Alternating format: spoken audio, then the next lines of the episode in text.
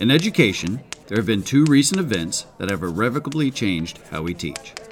The first being easy access to the internet. Hopefully, I don't have to go into any detail on how teachers and students have used the internet productively and destructively. But the second and most recent event is the COVID 19 pandemic. Schools across the world shut down. Students, parents, teachers, educators, and national administrations raced to figure out what to do with education in this new world. Inevitably, before schools reverted back to in person or resident education over the course of a year or two, students and teachers alike were thrown into the world of distance learning. This was a learning curve for all of us. Now, it's safe to say that the world is split into pre COVID and post COVID, especially when discussing education and this is true for the military as well.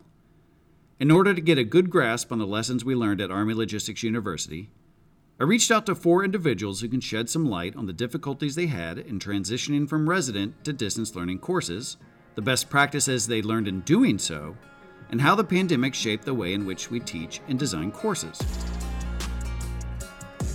Welcome to the Instructor's Kit Bag, a podcast for all educators. This podcast comes out of Army Logistics University in Fort Lee, Virginia, and is hosted by me, Nate Ball. In this podcast, we hope to be able to help other educators through discussions of educational topics and techniques that can help us think about our profession in a forward thinking manner. So, in speaking how COVID shaped our educational thoughts here at Army Logistics University, the four educators I called upon were Chief Warrant Officer 5 Kurt Steinecke, the Director of Quartermaster Warrant Officer Training at the Technical Leaders College, Sergeant First Class Hayeswood, the Senior Small Group Leader at Logistics Non Commissioned Officers Academy, Captain Roseland, CCTD Small Group Leader at the Logistics Leaders College, and Ms. Dominique Chatters, Director of the Enterprise Management Program at the College of Applied Logistics and Operational Sciences. Because I had a lot of questions to discuss with all of them, and because we all got excited while chatting about education, we will be breaking up the episodes into three parts. In this first part, we will discuss the challenges of going from resident to distance learning classes, the issues of possibly losing rapport with students, and how assessments changed. So, that being said, I sat down with Chief Warrant Officer 5 Steinecke, Sergeant First Class Hayeswood, Captain Roseland, and Ms. Dominique Chatters and asked them this question What were the biggest challenges you faced going from resident classes to a distance learning environment? Mr. Steinecke, what was your experience with switching over from a resident classroom to a virtual classroom? Well, I think first was getting the instructors on board with you know what platforms we're going to use. So, you know, once we got uh, teams up and running, then we kind of had the platform. Now it's you know what material can we put out there over that? You know, is it you know make sure it's classified, unclassified. Uh, getting the students familiar with the use of MS Teams because nobody for the moment, and I'm kind of paraphrasing there, but literally nobody had any experience with MS Teams uh, prior to that. So we were trying to figure out as we were getting classes in what works, what can we do. Um, you do have to change your teaching style for some things. It's as an instructor, it's easier to read the classroom when you're face to face. Even with the use of cameras and different things like that, it's still kind of a challenge because you you don't have maybe that connection with the students when you're looking at them through a through a video camera versus when they're sitting in front of you as far as you got to make sure do they understand where I'm at? Are they coming along? Uh, you know the students had to kind of realize that hey my classroom well virtual learning allows me to sit in the living room and you know on a distance learning class the dog barking in the background and running through every five minutes maybe i do need to go in the bedroom and shut are... the door. Kids hollering because they're you know they were on lockdown too from school so they weren't going to school at the time. And so kind of working through that and, and getting everybody comfortable. Um, once we kind of figured out a routine you know doing comms checks the week prior and all those little ttps that made you know working through some of the issues we were having in the beginning was was kind of critical uh, for for getting over some of those things we were seeing that we really hadn't prepared for before. Testing was another one. You know, hey, how do we do these exams when I'm not in the classroom with them? Is there, you know, and what can we do when we're bringing them here? We're putting them all in a hotel. Well, now you've got a hotel full of students sucking up the bandwidth, and so now how do we overcome that? Do we, you know, and so different things like that were, were kind of interesting things we probably hadn't really thought of before until we moved to that virtual environment. Sergeant First Class Hayeswood. So, some of the challenges included basically a knowledge gap, not just between students, um, but also us as instructors as well.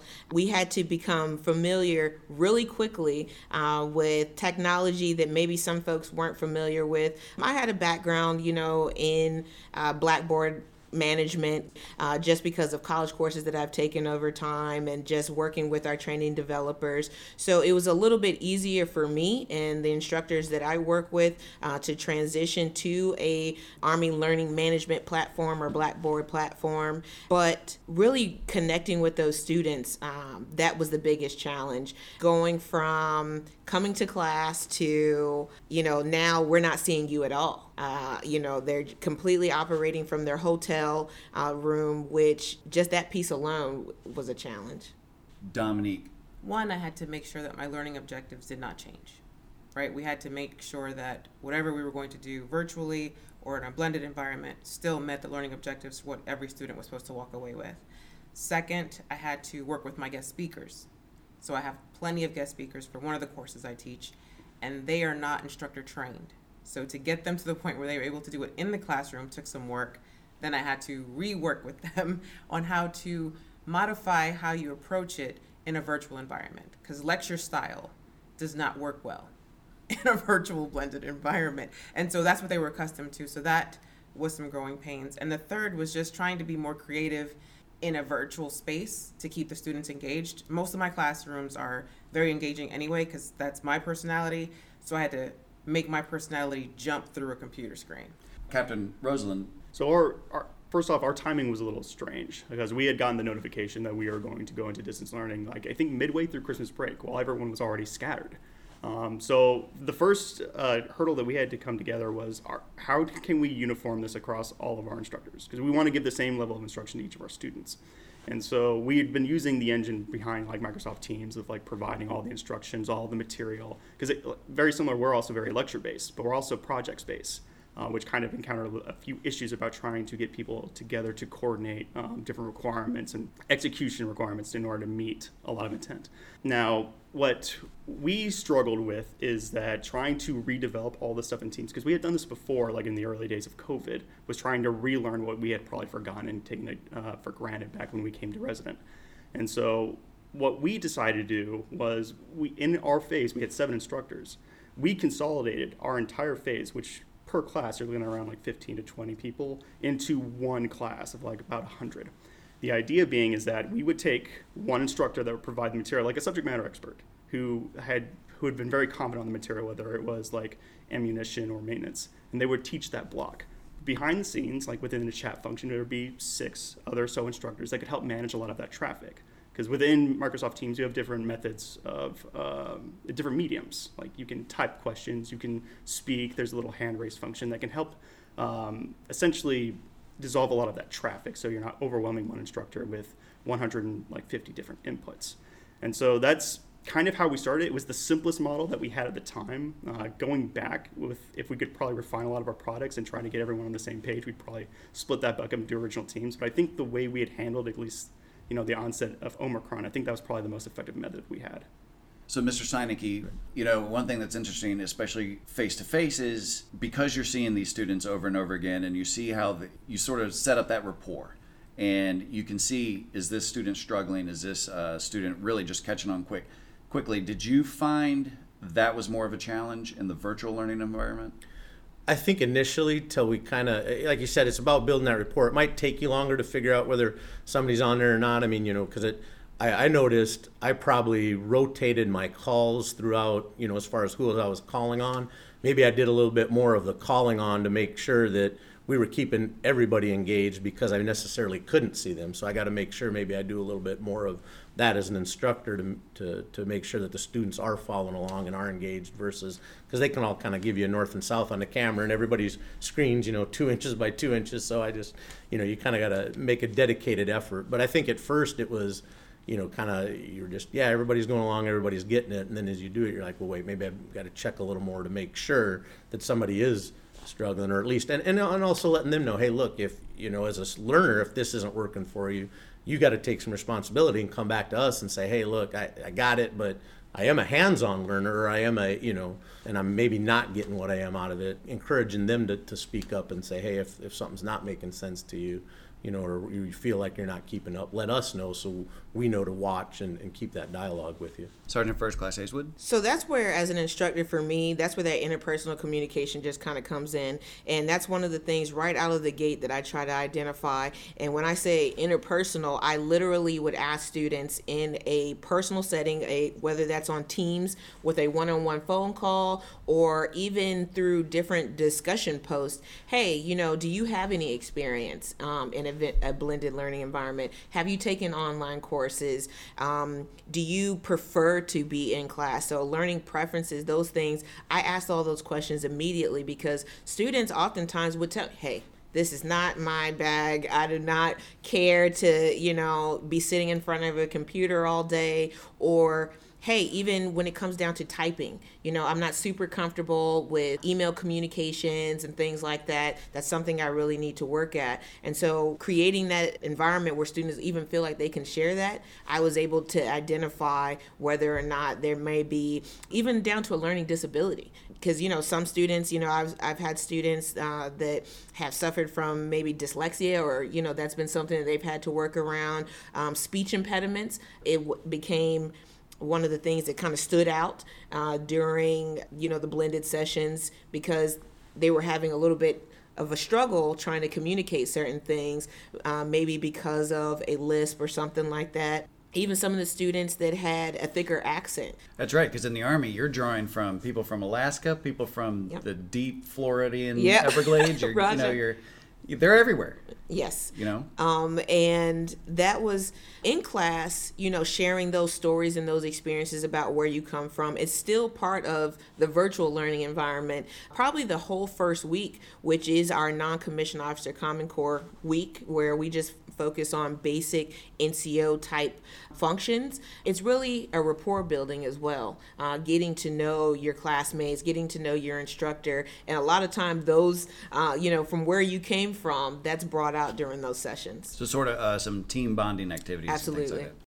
Dominique, going from a face-to-face environment, then going to virtual. Did you have any previous courses where there was already a sort of blended learning, or some was a little bit asynchronous, virtual at all, or No, everything inside my my college was all face to face. We have never touched the, that realm before until March when they said, "Hey, you can't come back. You got 30 days to convert your course from a face to face to a virtual course. Go ahead and make it happen." so you're all at this point scrambling, probably. Correct. We didn't even have a medium at that time. So we were all I was using Google Meet because my children were virtual. Okay. So I was like, okay, Google Meet sounds like a thing. Let's let's try Google Meet. Let's try Canva. Let's try Zoom. Let's try. I mean, when I tell you, we ran the gamut on every possible medium because the Army did not give us one and said, hey, this is the one, blessed be, and use this one. We were out there just learning on the fly, and YouTube was my best friend. Yeah, YouTube now you can find anything to learned how to change a headlight on a 2001, you know, Right. whatever car.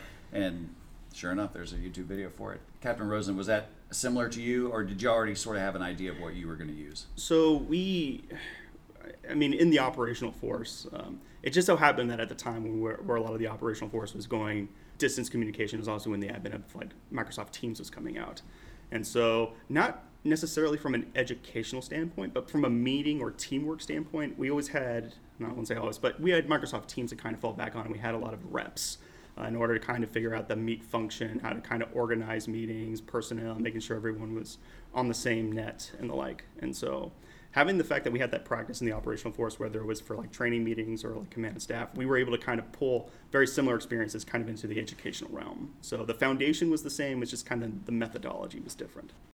For the final question of this episode, I wanted to ask the team how they felt switching to distance learning may have affected pass rates among students, or how they had to change the way they administered assessments. Here's what they had to say. Mr. Steinecke, did you see any difference in either passing rates or quality of work between face to face and virtual learning? for the things that we were doing, we didn't. Um, and it was kind of that was one of our things is you know is there a metric in here that's going to tell us whether virtual learning is working or not? But for the most part, just the, the you know our students were all familiar with somewhat the material because you know the majority of the warrant officers uh, educational comes from the operational domain. So by the time they come here, they've they're pretty from nothing was really I don't want to say new necessarily, but you know they've already got a pretty well-rounded experience. So I think it was easier to to keep them engaged. We weren't you know reinventing the wheel and starting from zero with each course. Um, so they were familiar with the topics enough that I th- I think that kind of kept it up. And then the way our material tests, we didn't have a lot of hands-on testing already, so it was kind of easy to do that. But there are some things, you know, for like the parachute riggers, we did have to make sure that, you know, with the safety and everything involved there, that you know we are watching those rates. Hey, you know, are they getting it? And but as far as seeing any hard data that hey, you know, we had more failures, no, everything was still consistent with what you saw prior to, to COVID. Sergeant First Class Hazewood, how did your assessments change because of going to a virtual learning environment? Okay, so for us as non-commissioned officers, uh, basically we assess students. We call it like a holistic approach, right? Um, so there are competencies and attributes that we gauge every single day by actually observing a student and how they interact or collaborate with their peers in the classroom. So that was removed when we went to a blended environment because we couldn't actually see our students. So whereas I can be in class and say, okay, I see them having a small working group or maybe um, helping their classmates set up their uniforms. Well, they couldn't set up their student their classmates' uniforms, so that piece, that actual visual observation changed. So it was really reliant on their communication skills when it came to being away from their battle buddies, right? So, how well could a student articulate themselves in a virtual setting to get their point across? Was probably the biggest change in assessment. And then if you include um, even our tests before were handwritten, they filled those out. You know, we did even with a Scantron, if you believe it or not. That's how we were actually grading it. Uh, but once we switched to Blackboard.com, uh, students were taking their test completely and solely online without a proctor. So that piece of the assessment, though easier for me as an instructor, because hey, the system uh, calculates the answers for you um, and spits out a score and it's done. But for students, you know that in itself could be a challenge because hey, uh, Sergeant Hazewood, I have a question that maybe I can't, you know, uh, answer right then and there. Dominique. For for me, we it's like a gentleman's course, so to speak. So we didn't I didn't have like tests so the assessments that I used resident had to change, like our check on learnings type thing. Normally, I would have a bell in the middle of the room, and I do like a family feud style, and there's one person from each team, and they stand there and they ring the bell. So for virtual, I had to resort to Kahoot um, that I learned from my kids because they were using virtual. So I made Kahoots for all of my check on learnings, broke them up into teams, and everybody had like weird hippopotamus names, and and then they would buzz in, and they did not feel as self conscious as standing in front of the classroom getting the question wrong. I felt as opposed to just buzzing in in the little Kahoot game to assess if they were tracking. As far as group assignments or group projects, I did break them up into smaller teams on MS Teams, and I would pop in and watch the meetings and be there to answer questions. They would tag me or pull me into the meeting if they had any other questions. So I found that easier to do than when I break them up inside the classroom. A team over here, a team over here, team over there they're kind of like still engaging with each other when they're supposed to be focusing on their own team. So I found that part of uh, MS Teams beneficial that you could really just focus on your group and then I could focus on that particular group and just go into each room as needed versus in here I'm round robining it, you know, making sure you're not taking anything from this team and we're whiteboarding. So I mean, I did find some advantages to the group assignments and group assessments in teams versus resident. So if I were to kind of break up assessments, we have our, our, check on reading to make sure that they do the pre-reading ready for the course. We've got the check on learning at the end to make sure that they've you know understood what we've taught them to kind of make sure that we've met our criteria, and then tests. I think when it came to check on reading, kind of echo what you said. Yes, uh, we had an easier time because we had a greater uh, system to kind of enforce that policy. Uh, we were able to kind of pull like from the list of people that are hanging on the meeting, like, hey, based on the pre-reading assignment, can you at least explain or identify like this concept? And then we were able to, like, okay, well, I think we've got, you know, we've got a pulse of understanding with this concept at least generation as we go through. Or if not, okay, we'll pause it for about 40 minutes and we'll come back and then we'll then start the lesson just to make sure. So it was easier to kind of enforce that policy. Uh, same thing for check on learning, but where our issues happened was for tests and uh, the career course utilizes, at least within the logistics based component of career course, we utilize the Blackboard medium to kind of enforce tests. But in a resident site, we would have everyone log on Blackboard with their sheets of paper and they would take the test and make sure that no one was cheating or using notes when they should have because all of our tests are closed notes. To replicate that in a distant learning environment is exceedingly difficult. Um, you're kind of, again, treating it as a gentleman's course to make sure that people aren't cheating. But at the same time, if you are, like, say, 30 miles away from the school and nobody's watching over your shoulder and you're, like, nervous about a test, it's very easy to just pull up other material and just put in the correct answer. I think we knew that, at least we thought in our hearts, we didn't think we were going to be in distant learning for very long, depending on like how long Omicron was. So we knew that we were going to come back, and so we, we kind of assumed risk saying we're going to we're going to push tests a little bit to the right, uh, depending on whether or not we were going to return. That gave them more time to kind of go through the material and then kind of focus on like group projects. That being said, that we had a greater um, expectation for results. Right, we would make sure that when we printed out like say manual copies or the like that. Um, a different sort of expectation for kind of outputs of understanding material if they're provided additional time to work on it. So I, I think we kind of figured out the check on reading and the check on learning, but I will admit we we had we still have some work to do kind of on our assessment side of how we're going to work that on a blended learning environment. And that will conclude part 1 of our in-person and distance learning forum. Join us next episode when I ask the team about what they think the benefits of distance learning are as well as the drawbacks. And again, thanks for listening to the Instructor's Kit Bag, a podcast for all educators. And remember, never stop educating others, and most importantly, never stop educating yourself.